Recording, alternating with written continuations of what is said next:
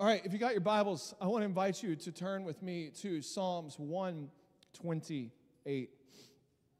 Psalms 128. Uh, we've been in a collection of talks called the Songs of Ascent. And if you're new with us, I'm going to give you a 30 second recap.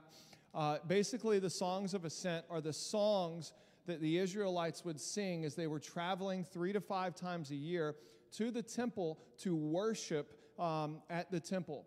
And, and they would sing these songs to prepare their heart on their journey. So you go on a road trip to Disney and you prepare your heart by listening to Under the Sea or It's a Whole New World or um, whatever other Disney songs are out there. Kind of think of like you're preparing yourself for the excitement. That was the Jewish people's way of preparing their heart in anticipation of worshiping at the Temple Mount.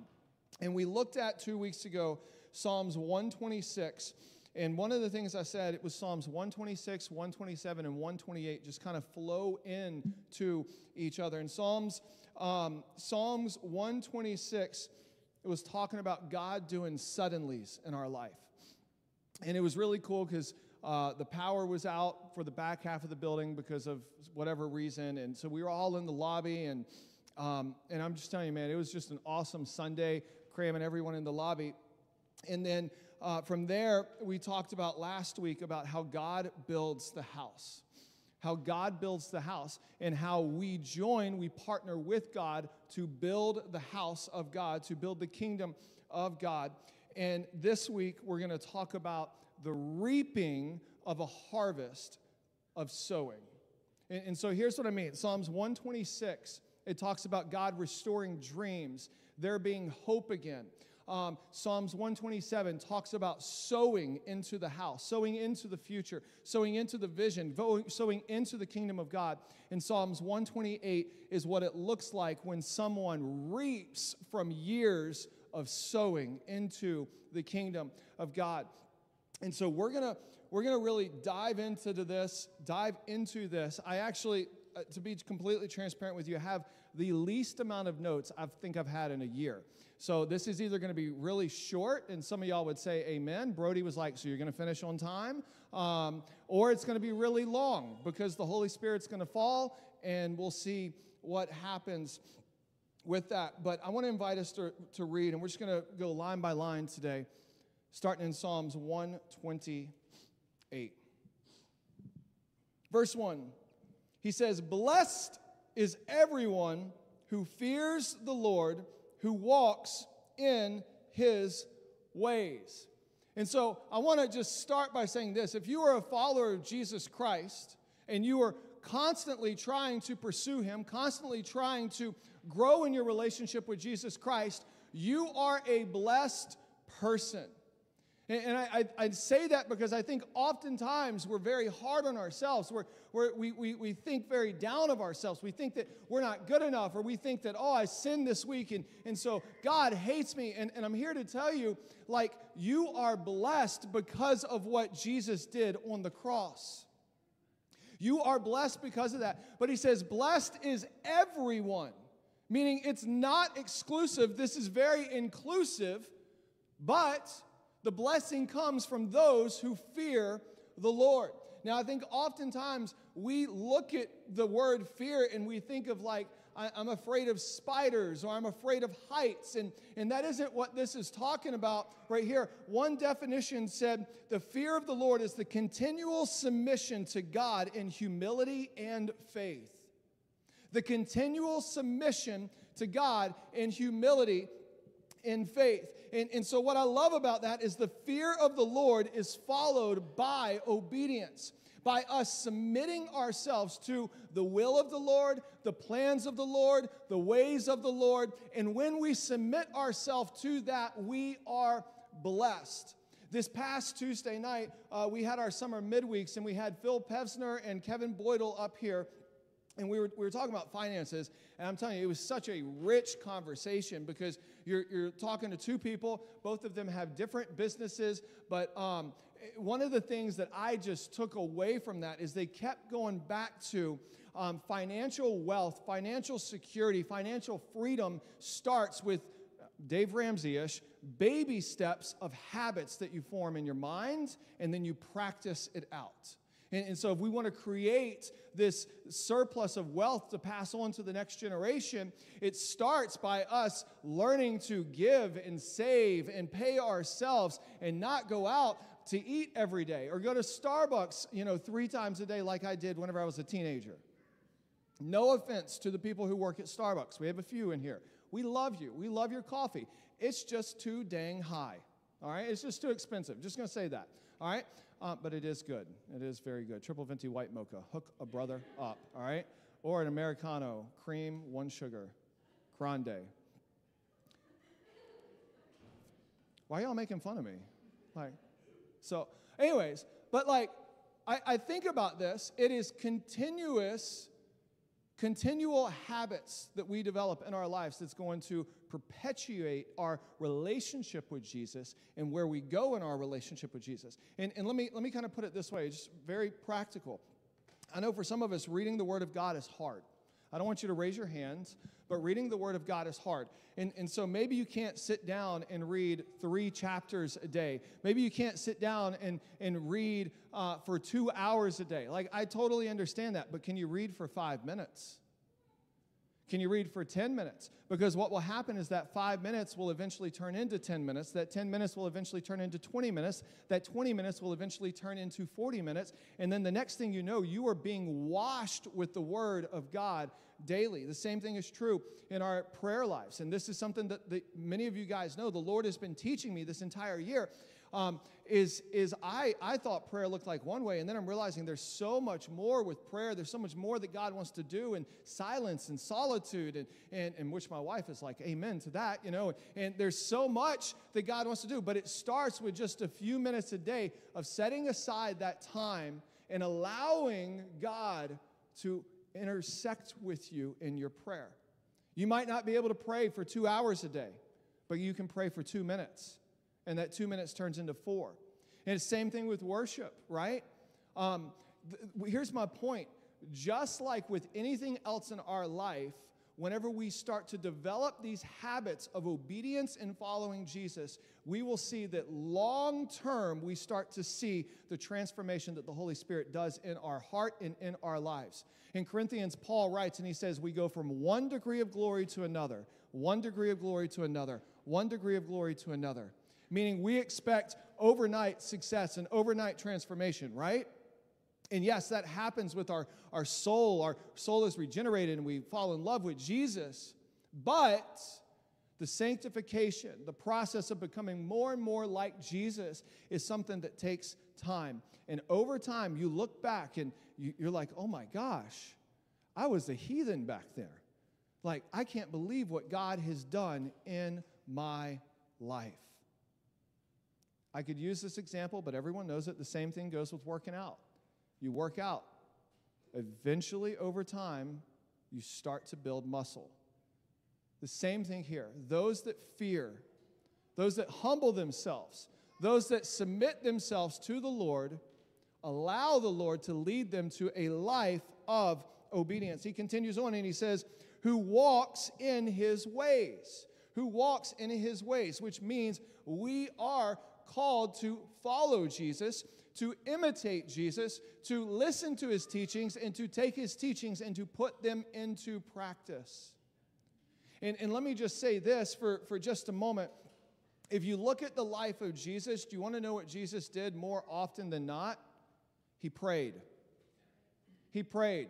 He's like, man, I just preached this great sermon. 5,000 people showed up. Woohoo, it's great.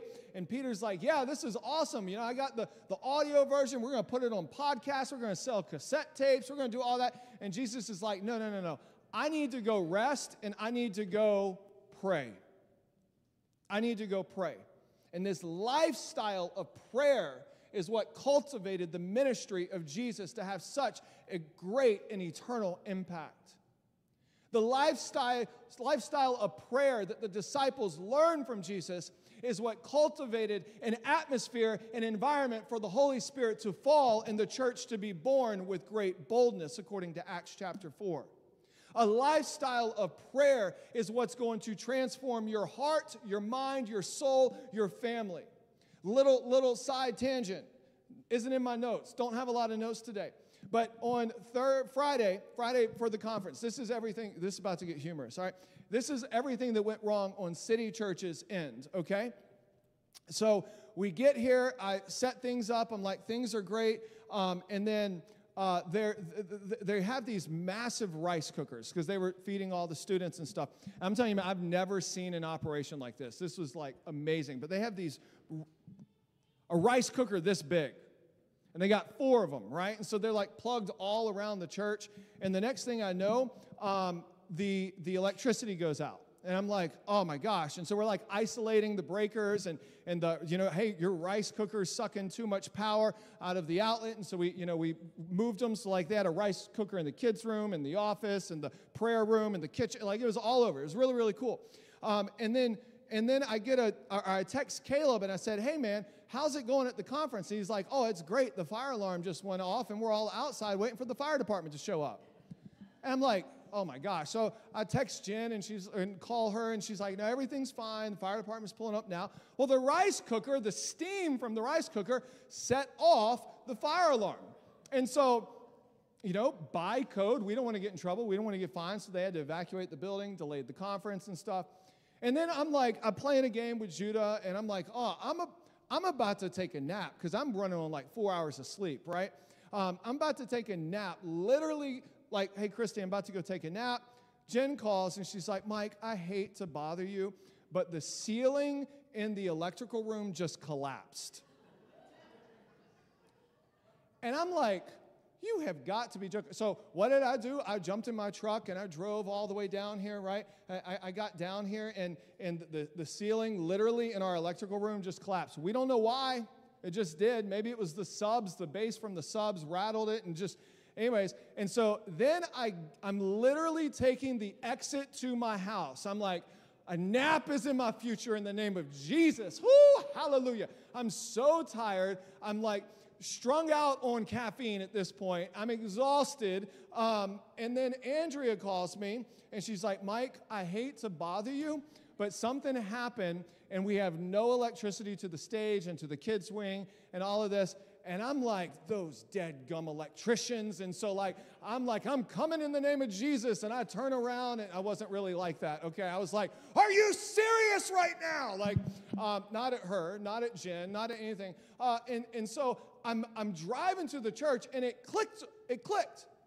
There are four things that have not happened in a very long time or never happened at once, especially the, the ceiling falling. Like, that's a first, you know? Like, I'm, thank God it wasn't like the kids' room or the prayer room, just, you know? Um, and I'm like, God, oh, wait, this is an attack on the enemy.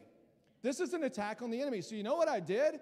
I started praying. I started binding every dark and force and thing. I was like, I bind that ceiling in the name of Jesus. I bind that rice cooker in the name of Jesus. I bind that fire alarm in the name of Jesus. Glory's gonna fall in this place. Electrician, you will show up. You know what? I got here, he showed up, he fixed it in 30 seconds, and that night was absolutely amazing. Meanwhile, I'm like, I still want a nap. And my wife is like, You just need to stay at the church at this point. I'm like, I'm getting my nap in. And guess what? I did. It was 10 minutes, and it was heavenly. Prayer. Prayer changes things. Prayer changes things. He, he continues on and he says, You will eat the fruit of the labor of your hands. You shall be blessed, and it shall be well with you.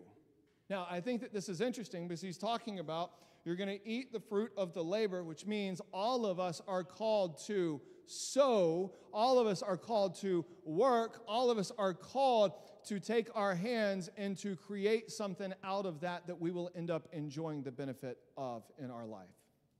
Now, I want to talk church for just a minute. I sent out this email this past week, and I said this this past Sunday. I really am, am convinced at this point that we are in a sowing season as a church. We are in a sowing season as a church. And, and one of the things that, that requires a farmer, and I'm not a farmer, is when you sow and you plant the corn into the ground or the potatoes into the ground or um, cucumbers, whatever it is, it requires for you to work on the field until you reap the harvest. It requires for you to make sure that the weeds are out of the soil. Listen, I'm no gardener. My wife has been gardening this two years. She makes the, the best cucumbers. She makes it, the, the ground makes it, right? I was like, I hate cucumbers. And this thing is delicious. Like, um, but like she goes out there every day and she cuts back a little bit on the crop. She pulls the weeds out. She makes sure that it's got all the water that it needs, right? Which we don't really need any more water. Can I get an amen? Because it's been raining every stinking day, right? Thank you, God, for a beautiful day. But, but with sowing requires work upon us. It, it requires work. And, and this is something that I was, I was thinking about is like in Psalms 126, God restored the uh, the city of Jerusalem back to the Israelites, and then they were allowed to dream again. And something that I think is interesting is dreams end up producing seeds in your life. Dreams end up producing seeds uh, in your finances. Dream end up producing seeds in your family. And God is the one who supplies the seed for the sower. And so whenever we have a God dream, God's going to bring the seed that you need to end up sowing in your life. And so you've got dreams that take place that produce seeds that are then given by God. And then it's up to you to take that seed and say, It is sowing season. I'm now going to sow my seed and I'm going to start working the field that God has placed in front of me. I'm going to start toiling the field. I'm going to start pulling the weeds out. I'm going to make sure that whenever this harvest ends up coming up in my life, it's going to be the best harvest for the glory of God. Amen. You know what that means? That means you got to pray. That, like some of us, we think sowing a seed is just sowing a seed of money. I'm not talking about that today. I'm talking about sowing a seed of praying for the next generation. Sowing a seed of praying for your family. Sowing a seed of praying for your lost friend or your lost loved one that you think is so far gone that there, there's no way God can save them. Well, brother, sister, let me just tell you something. God is in the business of saving those who feel like they're unredeemable. And, and, but it, it's going to take people that are going to sow a seed of faithfulness, of obedience, of generosity, of prayer in their life. He, he continues on in verse 3. Your wife will be like a fruitful vine within your house. Your children will be like olive shoots around your table. Now, what I think is interesting is God produces, God allows you to dream again. He then ends up giving you the seed in your life once you've got the seed in your life, you now have to sow that seed in your life. And then in verse 3, we see that the person, this man who has this fear of the Lord, who's walking in his ways, who's following and being obedient to the following or the, the teaching and the leading of the Holy Spirit, is now reaping a harvest in his life. See, what follows sowing season is a reaping season or a harvest season. And I believe that we are on the cusp as a church of a reaping season, but I don't feel like we're there yet. I feel like it's still time to pray. It's still time to, to work. It's still time to work that ground. It's still time to sow in generosity. It's still time to believe and to fight and to pray and to cry out to God.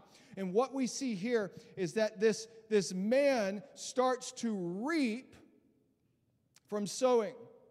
He says in verse 2 You shall eat the fruit of your labor of your hands, you shall be blessed, and it shall be well with you. Your wife will be like a faithful vine within your house. Your children will be like olive shoots around your table. He continues on. Catch this in verses 4 through 6. He says, Behold, thus shall the man be blessed who fears the Lord. Just as a reminder, the man who fears the Lord, the woman who fears the Lord is blessed. Behold, they will be blessed. The Lord bless you from Zion. May you see prosperity in Jerusalem all the days of your life. May you see your children's children. Peace be upon you. Now, you probably wonder, what does all of this mean for us today, Michael? And so I want to kind of just break this down. Uh, verse 3, you, you see right here that it starts to take place. The reaping season starts to take place in the home. Like some of you guys, I might step on some toes here, and know that I love you. Some of you guys, maybe you're experiencing complete chaos in your home because you haven't sown into your family, you haven't sown into your children, you haven't sown into your marriage for years, dying to yourself, prioritizing your spouse, investing in your children, and you're wondering why there's complete chaos. It's, and I say this all the time, and we're, we're battling this tension right now because Judah is, is, is pretty decent at baseball and like he wants to play travel fall ball. We've, we've talked about it.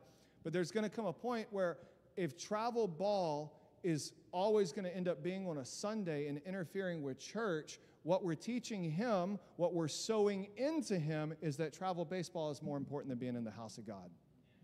And so if we just all we do is we invest into travel baseball and listen, I am his biggest fan and I'm the I am that dad on the sideline. Like I am that dad like, "How dare you ump you did that, you 13-year-old umpire?" Like, I'm I'm to fight you. Meanwhile, Chrissy's like, "Michael, shut up. You are that dad." That is me, right? But, it, but if, if we say yes to travel ball and it's every Sunday and he turns 14, 15 years old and he's as far away from Jesus and he doesn't want to be engaged with church and he doesn't want to belong in the church, it's because we've sown for years that sports is more important than Jesus. Sports is more important than being in the house of God. What are we sowing into our family, into our kids? We will reap. We will reap. We, we see then in verse 4 that it is just that gentle reminder blessed is the man, blessed is the woman who fears the Lord. And then we see in verse 5 the Lord bless you from Zion. May you see the prosperity of Jerusalem all the days of your life. And, and what he's talking about there is the welfare for the church. See, they didn't have churches the way we do nowadays. They had synagogues and then they had the temple, and the temple was at Mount Zion. And so the temple was often referred to as Mount Zion throughout um, the Psalms. And, and he says, The Lord bless you from Mount Zion. The Lord bless you from the community. The Lord bless you from the church. And may you see the prosperity because of the church in the city of Jerusalem. So he's talking about the welfare and the prosperity that we see with, that, that comes from the church. And, and listen, when you are blessed, you have an opportunity to be a blessing. When you are a blessed people, you and I, we have an opportunity to be a blessing. And, and, and let me just say this as Christians, as followers of Jesus Christ, we should be a blessing to other people. The church should be a blessing to the community. The church should be a blessing to other churches. The church should be a blessing to the neighborhoods that surround us. The church should be a blessing to the businesses and the community that is around us. Why? Because we are blessed. We are a blessed people. I love what it says in Acts chapter 20, verse 35. It says, You are more blessed to give than to, somebody help me, receive. Have you ever have you ever been at that point in your life where it's just like I, I don't have a lot of money. I don't have a lot of money, and um, God puts it on your heart to bless someone from the lack that you have. Like God puts it on your heart, hey, you got 60 bucks in your bank, I want you to lead, leave a $40 tip. Like, God, are you sure? Oh, yeah. Yeah, you, do you trust me? Are you going to walk in my ways? Are you going to follow my, the leading of my Holy Spirit? Are you going to follow in obedience to your life? See, what we are seeing in this text is that the blessing flows to those around us. If we recognize that we are blessed, we will take that blessing and freely give it away. And we will be able to bless those around us. And they didn't even do anything. They're just in your presence. And because they're in your presence and because you are following Jesus and you have a heart after prayer and worship and diving into the Word of God and you live and you walk different than the rest of the people that maybe they're around, they are blessed simply by being in your presence. On top of what it is that maybe you could do for them. And this is what we see in verse 6 May your children, or may you see your children's children, peace be upon Israel. And, and so here we have this man, and he's blessed because he fears the Lord. And, and we see that God gives him a dream. God then gives him the seed for that dream. He then takes that seed and he ends up sowing it into the ground. And he probably works years working in the ground, working on it and making sure. And then eventually, what he sowed ends up reaping a harvest. And he ends up being blessed because of the harvest that he reaps. But not only is he blessed, his wife is blessed. And then his wife isn't the only one that's blessed, but his children is blessed. And because he's blessed, then the church is ended up being a is, is blessed. And because the church is blessed, the church can then go and be a blessing to the community of people that are around the church. And because those people are blessed, everywhere this man walks, people are blessed. Church, I, I don't know if you recognize this. This is what we're called to be. This is what we're called to do. This is why Jesus gave his life so that we could give our lives for the sake of the kingdom of God, so that we could walk around as a blessed people, so that we could walk around and we could, we could recognize, man, there's, there's so much more that I can do for the kingdom of God. If we would just look for opportunities to bless people, we would look for opportunity. And listen, I'm not just talking about money, all right? We'll talk about that in just a minute. And it's saying I have a minute left. That thing is not true, all right? I don't have a minute left. Uh, we're still on time. Y'all, y'all will be out of here at 12:30 today. But listen, a blessing could simply be opening the door for someone who's in a wheelchair. Seriously. The, the, a blessing could be delivering a meal for someone who's been in the hospital and they just got home. A, a, a blessing um, could be going and cutting someone's lawn that maybe has back problems or, or is just swamped with work. A, a blessing could be watching somebody else's kid. A, a blessing could be students, you befriending the kids in there that are going to end up aging up in a few weeks. Like, they need that mentor. That could be how God uses you to be a blessing. Now, I want to talk about something for, for just a minute before I, I close out. God wants for there to be generational blessings in our lives to flow. And listen, I'm no, I, I'm not a money genius. I love money. Um, I love the idea of stocks. I love the idea of what crypto could be. However, I've lost a lot of money in cryptocurrency. Um, and so I don't encourage anyone to invest in, in it, just saying. Um, and by a lot, it wasn't a lot.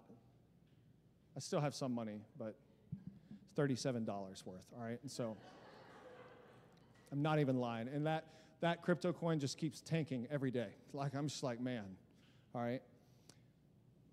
That is not in my notes. What was I going to say? Okay, generational blessings. Generational blessings. God has called his church to be a church that is multi generational. God has called his church to be a church that blesses one generation to another, to another, to another, to another. And this starts in the home. Not only does it start in the home, it also starts here as a church. This is, this is why we have so many churches in America shutting down because they forgot about the next generation coming up. They didn't give them space to lead. They didn't give them space to be creative. They didn't give them space to express their worship in a way that's going to be different. And because of that, churches around America, around 3,000 churches a month, close because they're not focused on the next generation. God is a God who's multi generational. God is a God who called David at a young age. God is a God who spoke to Samuel at a young age. God is a God who anointed kings at a young age. And we are called to be a church that focuses on the next generation. And, and so, listen, if, if you're a follower of Jesus in this house today and you want to experience generational blessings in your life, the best way for you to experience general, generational blessings is to fear the Lord to walk in his ways and to sow a seed of spiritual goodness into your family, into your friends, and into those around you, and you will be blessed. Now, the Bible's all about generational blessings. But the Bible also talks about something called generational curses. And generational curses are whenever you live a life and you are picking up stuff that your parents had in their life. You are picking up the baggage that's been on your family history or your family line for centuries. You're, you're picking up the sins of your father, and you don't need to pick those up. But, but here's what I found more often than not is that many of us, we go about our lives, we get offended in our life, and because our parents get offended at everything, we then just pick up that generational curse of offense.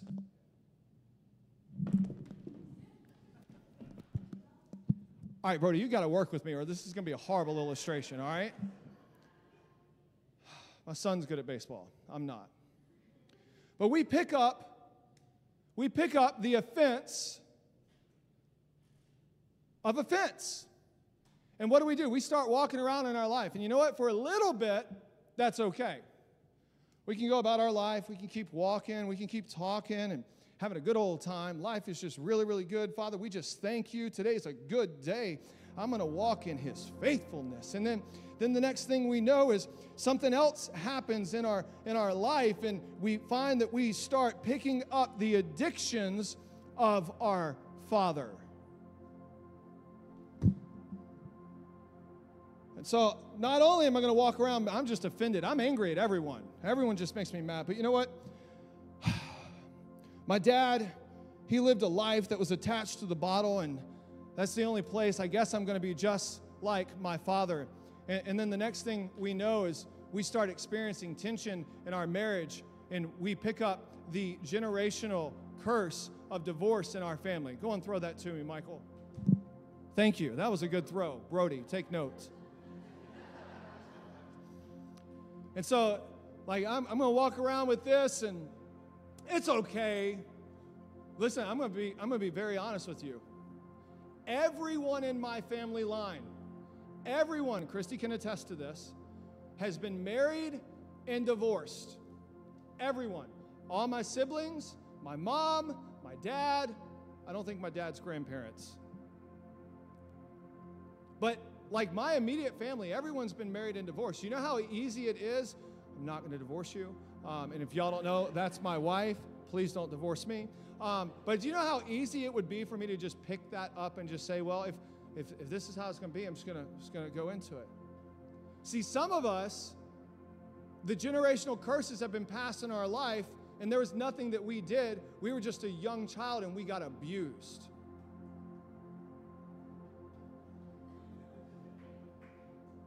You throw me the kid's toy because I said young, right?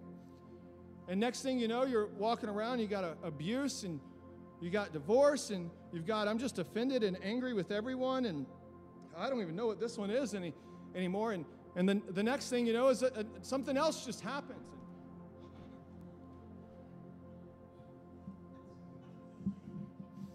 Why don't y'all just stand up and, and walk over here, all right? Both of you, just come on, come on, stand up. Stand up. And, and so you're walking, y'all just stay there. Stay there. And next thing you know, you're just like, oh, I need, I need more. Yeah. And you know, go on, put them back in there. You know, you know what happens? You start carrying stuff that you weren't supposed to carry. You start carrying stuff that Jesus died on the cross for. You start, you start taking this. You start saying, instead of sowing into my family the goodness of God and the blessings of God, I'm just to here, here, son. This is the crap that's been going on in my family, and I'm just to dump all this on you. And we pass it down from generation to generation to generation to generation to generation. In church, I'm here to tell you something today. If you have been living with stuff in your life that has been passed down from generation to generation to generation, and you have been bound by that curse, I am here to tell you that Jesus Christ on that cross ended up breaking that curse and he set you free. And all you have to do is you have to believe it, you have to accept it, and you have to walk in his ways saying, God, I, I'm, I'm not. Like, and, and then what happens is uh, that, that, you know, uh, that addiction starts to creep back in. You start to, to pick it up and maybe you walk a week or two and you're thinking about it and then you just remind yourself, no, no, no, no, no. He paid for this on the cross. I don't need to carry that anymore. I'm going to walk and I'm going to be a man, I'm going to be a woman who walks and I'm going to be a blessing. I'm going to be a blessing and I'm going to walk in his ways. I'm going to follow him in his ways. Now, let me, let me show you what being a blessing likes. I'm, I'm, I'm done with this. You can let's set that there if you want to grab that, Noah. Thank you. Let me show you what sowing looks like for just a minute. And I'm going to use money simply as an illustration. See, walking in obedience is whenever the Lord places something on your heart, you respond to that. So, Fridays I get paid every other Friday. And I got paid this Friday. I'm, it was a crazy day, so I don't know if I gave Friday or Saturday, but sometime in the past 48 hours, I ended up giving. And I was sitting there and I was saying, God, it's, it's been a little bit tighter this month. You know, we've, we've had. Um, We've had birthdays going on. We, you know, uh, we've cut out some spending, but it's just been crazy. And but you know what, God, you've called me to tithe as a follower of Jesus Christ, to walk in your ways. I'm going to be obedient in tithing. And so I got on citychurchalbany.com. I clicked that little blue icon that that you know, praying man or helping man or whatever he is, and I put in my email address and I put in my dollar amount that I ended up that, that I give every other week. And I, I clicked submit, but this time I did it on the bank card because I wanted to come out immediately so I wouldn't spend the money um, at, at, you know, grabbing a burger or Chick fil A or whatever it is. Hallelujah. Right? And, and I was sitting here thinking, and I really just felt Friday as I was praying for this God, I just want an opportunity to just be able to sow into someone's life. Doesn't need to be a lot. Doesn't need to be a lot. But God, I don't have a lot of extra cash right now. I see my budget, I see the balance. Like, I mean, we're okay, but we can't I can't just go out and give away, you know, thousands of dollars. And then last night, we were at this youth conference, and, and someone comes up to me and they give me a hundred dollars. $100. So I'm like, dope. This is awesome. It was it wasn't even folded. It was crisp. Smells like money. It looks like money. You got Ben Franklin. What's up, homie? He's sitting there. And I sat back down over there and I put this $100 in my pocket. And the Lord said, Remember yesterday how you wanted to sow it? Are you going to be obedient and are you going to sow? Knowing that you could use this $100. This could go towards paying off a credit card. This could go towards paying my AC bill because it's been so dang hot, right? This I could use this money. I could definitely use it. Could we use this money? Yeah. You want to go on a date? Maybe I shouldn't sow. I don't think I should sow. Let's, I'll sow into you. So, anyways, this is where like I get the emails later. Michael, shut up. But as soon as God reminded me of it, He said, Michael, I, this is who I want you to sow into, and you're sowing into the next generation. And so, Caleb Dean, I'd like you to come up here real quick. Brother, you better run. You better run.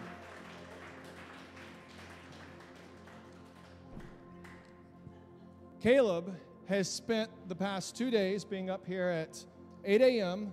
until 10 p.m tirelessly working. But one of, one of the things, one of the things that he was telling me on that sound booth, I don't know if it was Friday or Saturday night, he was just like, I love City Church. And I can't get enough of this. And I want to be involved in whatever it is that City Church is doing. And I want to see this happen at City Church. And I want to see God move in the next generation. And I want to be a part of that. And you let me know anything you need. I, I, I want to be there. You know what He's doing? He's sowing at 20 years old into the generation that's going to end up following Him already. Already. And so, as a seed of faith, this is something I want to sow into you. You take it, you do whatever you want with it. Take your mom out, y'all go to, you know, whatever brunch places. I don't know. But I just want to say thank you for what it is that you're doing. And thank you for your faithfulness to this ministry. And thank, for, thankful, thank you for your faithfulness to the kingdom of God. And I love you. I'm excited. Yeah. All right.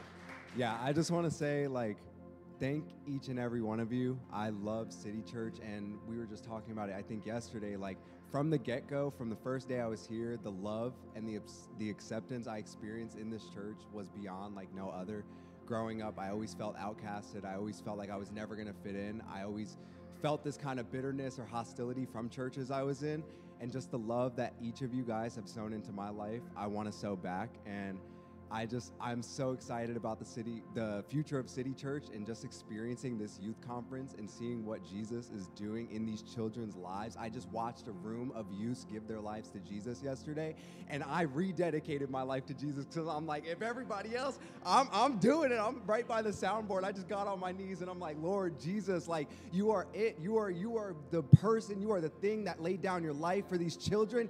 You are what is going to get us through your what is going to inspire and change this and I just have I have a vision for City Church of unity, and I know me and Matthew have talked about it. So many people we have talked about it. There's going to be unity, and we just got to sow into it, guys. And I love you guys all so much. And if you ever need anything, all of the elders are here. I'm here. Any staff, any any person in this room is willing to help you guys. So I love you guys so much.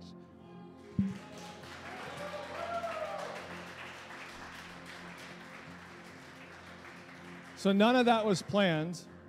And my wife can tell you that I didn't even know until last night that that was going to happen, that we were going to do that. God literally provided. And so I look at my faithfulness and tithing and how God knew that my heart was to sow into someone or something. And he miraculously was not expecting it. Someone gave me a hundred bucks, crisp hundred dollar bill, and immediately he says, Now what are you going to do with the seed that I've given you? I'm going to sow it and he immediately gave me Caleb's name. And then here, you guys get to hear how you've impacted Caleb's life. That's the power of multi generational blessings. That's the power of the kingdom of God. And there's one other thing that I, I want to show. And um, after this, you guys can come up and I'm going to pray and we'll get you guys out of here in the next seven minutes or so. Last night, as Caleb said, I,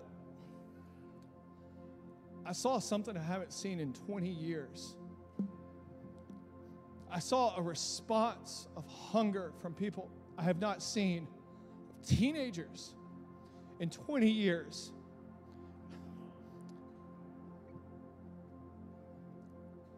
And I was telling Brody as we were cleaning up, this brought me back to what God did whenever I was a youth pastor. And I was reminded if God did it then, He can do it again.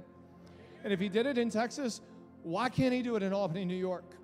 Why can't He do it in Albany, New York? And th- I'm telling you guys, I've had this word. This is a sowing season for weeks now. And, and last night it just kind of all accumulated. And if we could, I just want to kill all the lights for just a minute. And I want you, if we could kill these uh, front lights too, just so you can get a glimpse of this. This is close to 300, maybe 250, 270 teenagers. 14 hours ago, at this altar, right here, where we are, crying out to Jesus to transform their life, crying out to Jesus to be filled with the Holy Spirit, crying out to Jesus to transform their communities and their cities, and, and some of them even in the city of Albany. And the Lord spoke to me last night Michael, you are called to sow into the next generation. And I am believing that we will see this. This will be the norm in Albany, New York for our teenagers and our young adults. I'm believing that this will be the norm for city kids. And, and you can bring the lights up now, and I'm an absolutely hot mess.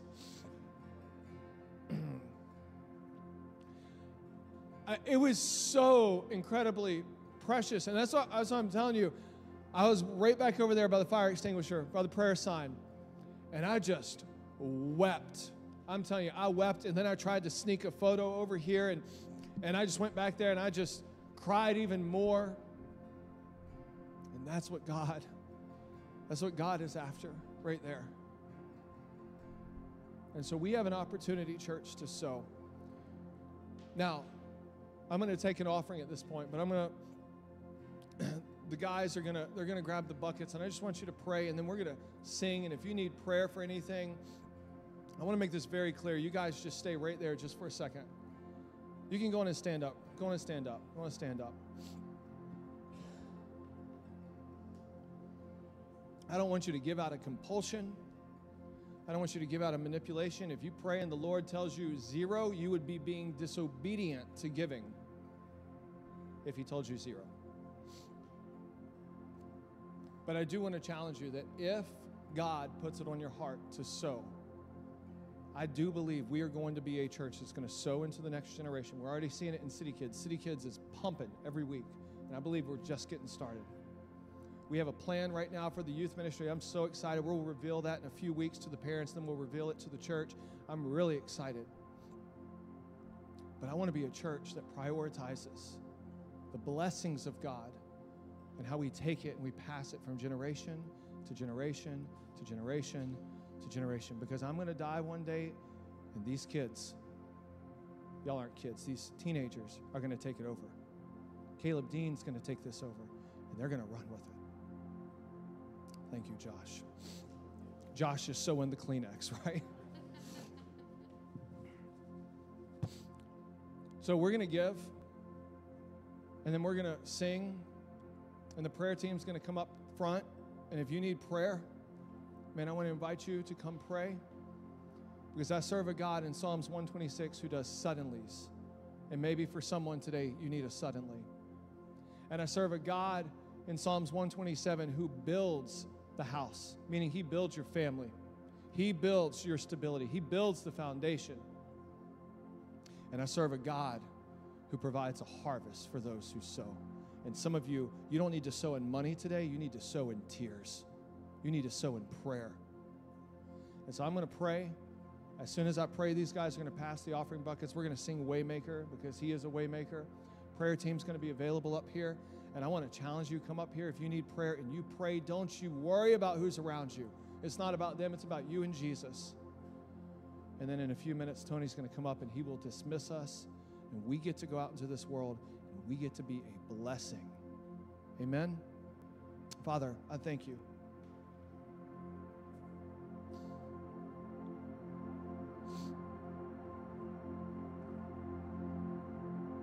God, I thank you for your faithfulness. God, I thank you that whenever we feel like we are not enough, and God, we know we're not enough, you are.